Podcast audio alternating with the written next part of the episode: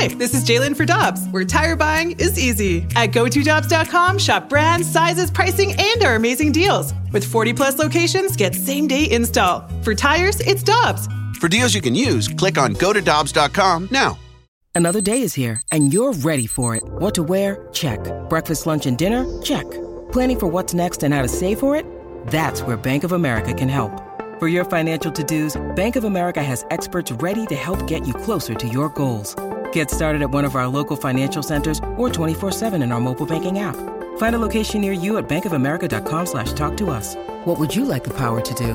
Mobile banking requires downloading the app and is only available for select devices. Message and data rates may apply. Bank of America and a member FDIC. Hi, I'm Dan for Dobbs Tire and Auto Centers, here to share the easiest way to buy tires. Come to Dobbs. With the best tire brands and the biggest inventory, you'll get your tires the same day at the lowest price, guaranteed.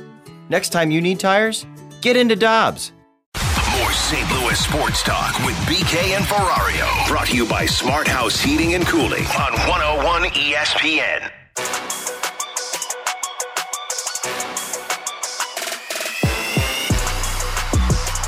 Ferrario. He's Tanner Hendrickson. I'm Brandon Kiley. Coming up in about 10 minutes or so, 2020 might have been a transition year for the Blues. Craig Berube said as much earlier today. We'll let you hear what he had to say about that coming up in 10 minutes. But right now, we're very happy to go out to the Brown and Crouppen Celebrity Line. Anthony Castrovince, baseball writer for MLB.com. He's a contributor. You've probably seen him on MLB Network. Joins us now here on the show. Anthony, we didn't expect about a month ago, uh, September, to be this interesting for the Cardinals. But thanks for hopping on with us. Talk about this playoff race.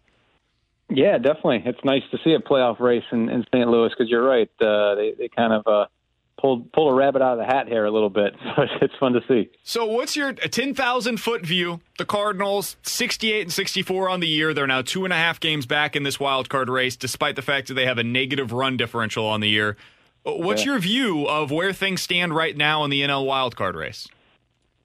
You know, I saw. Um, I live in Cleveland, and the Cardinals were here. Um, yeah, a month or so, a little over a month ago, I think it was, and you know, at that point they were playing pretty well. And and I would have thought had there if there was any you know playoff push, it probably would have revolved around Jack Flaherty coming back and and really you know leading the way. But obviously that has not been the case uh, with with the shoulder situation for him. So then you would think, well, they, they must be dead in the water. But you know, the the Padres have they ran into a lot of pitching problems in the second half.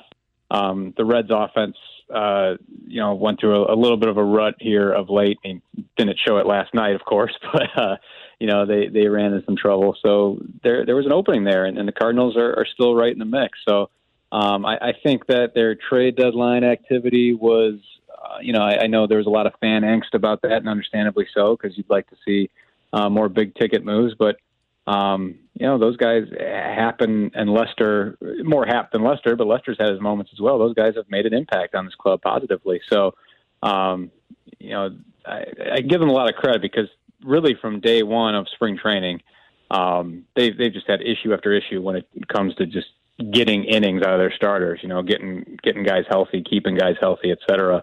Um, so to be in this position is, is is pretty nice. I think there haven't been many moments this season when you've seen both Nolan Arenado and Paul Goldschmidt, uh, you know, cranking at the same time. But in the last couple days, you're seeing that, so that's that's great for the lineup. And um, I, I just my biggest concern, I guess, down the stretch would just be the schedule itself. You know, they have one of the toughest schedules in MLB. Uh, they got the Brewers this weekend, the Dodgers. Uh, they got a lot of Brewers. They got ten games against the Brewers uh, in the, in the last month here, so that's that's no small challenge when you're when every game counts so much. Anthony, uh, despite all the frustration this season from Cardinals fans because of the struggles of this team, I mean, legitimately, they are still in this playoff race. If they were to get into a wild card, how do you feel like nationally it would be viewed for the Cardinals? Is that considered a success? I think so. I mean, so you know, going into the season, they were a lot of people's favorite to win the Central on the heels of the Nolan Arenado deal.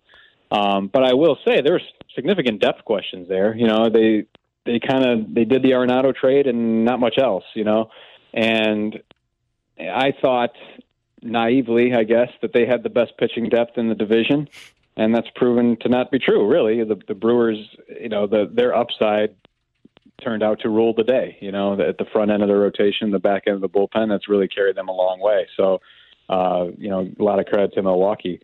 But um, so I, know I know the season it, it can you could say the Cardinals underperformed relative to expectations. Um, but I just think the way things have specifically played out, you know, being without Flaherty as long as they have, uh, they were without Mikolas for so long, you know, just the injury hits they've taken in their pitching staff in general. And, you know, to not get really, uh, again, until recently with Goldschmidt, you know, not get a true Goldschmidt type season, uh, not get a true Arenado type season offensively, um, you know, to still be in the mix is an achievement. Um, I, I think some things have, have gone pretty well for them that you feel pretty good about actually for the long term. That being the outfield development, um, which was such a big question mark coming into 2021. Now you feel pretty good about the Cardinals' long term outfield prospects. So, um, so you know, you take the good with the bad. You got to survive a lot. A lot of teams have had to survive a lot this season on the injury front, and the Cardinals are no strangers to that. Um, I would say, yeah, if they win, if they are able to claim a wild card spot in spite of all that happening, yeah, I, I would consider that a success. Anthony Castrovince is our guest here on 101 ESPN. You can read his work over at MLB.com. You should follow him on Twitter at his last name, Castrovince, C A S T R O V I N C E. Anthony, you mentioned the schedule, and I think that's one of the big things that we've been paying attention to as well. The Cardinals, it's it's a bloodbath down the stretch. They've got basically every contender in the National League. The Cardinals will see at, at least once down the stretch. If I mm-hmm. said they're all neutral schedules, they're all playing the same schedule down this stretch the Reds, Padres, Phillies, and Cardinals. Which of those four teams would you like the most to make it into the playoffs, despite the schedule, putting that aside? Yeah, it's it's hard for me because my answer seems to change by the day, just uh, you know complexity of rosters and injuries and whatnot. Uh, I would say of those four teams, the Padres have the most talent, like top to bottom, most talent. Um, they've obviously uh, fallen back in the NL West picture and just weren't able to keep pace with the Dodgers and Giants. But um, and some of that is self-inflicted wounds, but but some of that is just bad luck when it comes to pitching injuries and and you know setbacks. So. Um, so yeah, the Padres would probably be my pick in a totally neutral situation, but you know they have they have the toughest remaining schedule in MLB uh, statistically. Uh, the Cardinals have the next toughest schedule remaining. So um, you know the the Phillies losing JT Realmuto currently is is a is a big deal for them. Um, you know, I was really feeling great about the Reds' uh, chances, and still do. Um, I, I think Tejay Antone was kind of an X factor for me for them uh, in the bullpen, and then he came back from an injury, and then immediately went right back down, and and uh, and, and that's a long term loss for them. So that that kind of hurts them, but um, but I, I think the Reds and the Padres for me are the two strongest teams, top to bottom, uh, in that mix. Uh, the Padres uh, probably have the most talent, but uh, sometimes that's not how it works. The schedule can matter. Um, month of September is always difficult to uh, to project in MLB. We can we can look at the schedule and, and determine schedule strength, and we're really good at that. Uh, we're not so good at knowing how teams will play day by day. With the you know the rosters expand a little bit, the game just looks a little different. Uh, it's not quite to the extreme of, of past years where you could call up you know you could have up to forty guys uh, on your roster and just a trove of bullpen arms. Uh, you know, just just a you know a conga line of, of bullpen guys uh, to fill up a game. You don't have that anymore. It's only two extra spots, but it does make a difference uh, in how the game is managed. So that's why it's it's really difficult to project uh, strength of schedule in September. Anthony, despite the playoff push for the Cardinals, I think the one thing that all their fans are going to be talking about from now until next season are the shortstops that are going to be available via free agency. We've talked a lot about it, how yeah. Corey Seager seems to make the most sense for the Cardinals. Do you see a scenario where this St. Louis team and John Mozeliak is going to be interested in signing one of those big names? I sure hope so. You know, uh, for me, the Cardinals are kind of on the clock a little bit. I mentioned how they handled last winter and – um, you know, everybody was feeling the effects of, of the pandemic and its effects on revenues. And, and the Cardinals were able, to their credit, were able to make a big takeout acquisition in Arenado without, you know, much of a financial stake in the matter, you know, and then didn't really have to give up much uh, in terms of talent either. So that was a great trade for them. But it was the, you know, and, and of course they, they bring back, you know, Molina and, and Wainwright. But in terms of improving what you already had, you know, Arenado was the extent of it. And I, I think we've seen the issues with that. You know, we, we've seen uh, some depth issues as a result. Um, so for me, I mean, you, you can't leave any stone unturned. You have an aging core. Uh, I would think or hope that Wainwright will be back next season. Molina, we know will be back. Goldschmidt and Arenado, you know, these are these are superstar talents, but they're getting older.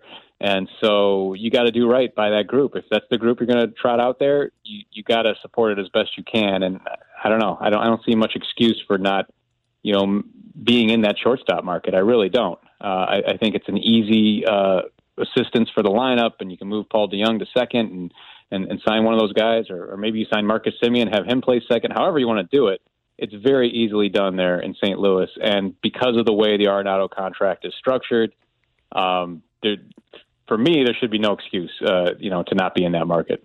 Final question is a little bit of a follow up to that, Anthony. If they if they did this offseason kind of similar to what they did last offseason, right? And they get another big ticket item, but they don't add a whole lot of depth, and they're they're counting on their young depth to be able to come up again next year and, and produce for them. What does that do for them relative to the National League contenders? Does does adding a Corey Seager put them on the same level with the likes of the Padres and the Giants and maybe a step below the Dodgers? I really think it could um, because again, I, I felt really good about the Cardinals' overall pitching complexion going into this year. Um, I've been proven very dumb on that fact this year, but that's just the way the season has played out. Like I said, they got hit with injury after injury right from the beginning, and it just it never looked the way they intended it to look.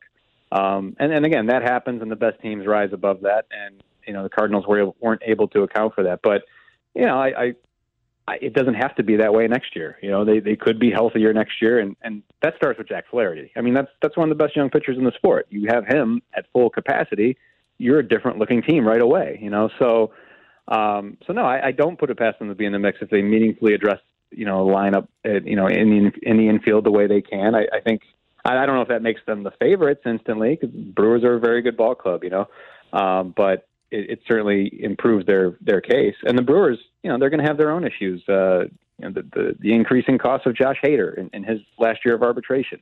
How do they address that? Do they trade him? You know, do they do they pay him? If they pay him, how does that impact their ability to build around you know the rest of the roster, the margins of the roster? So um, every year is kind of its own entity, and I, I want to put you know just because the Cardinals you know ran into this. Uh, you know buzzsaw of injuries this year doesn't mean they will next year. They could they could be uh, a much stronger ball club. But yeah, I, again, I'd I'd love to see them add another bat, and there's a, a pretty obvious place where you can do that, and a pretty deep market at that position.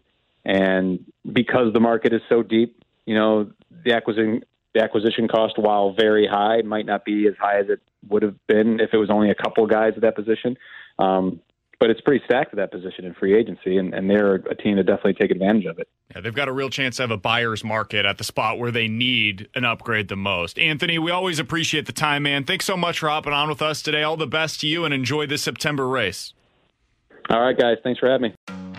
Have you been waiting for just the right job? Then welcome to the end of your search. Amazon has seasonal warehouse jobs in your area, and now is a great time to apply. You can start getting paid right away and work close to home. Applying is easy. You don't even need an interview.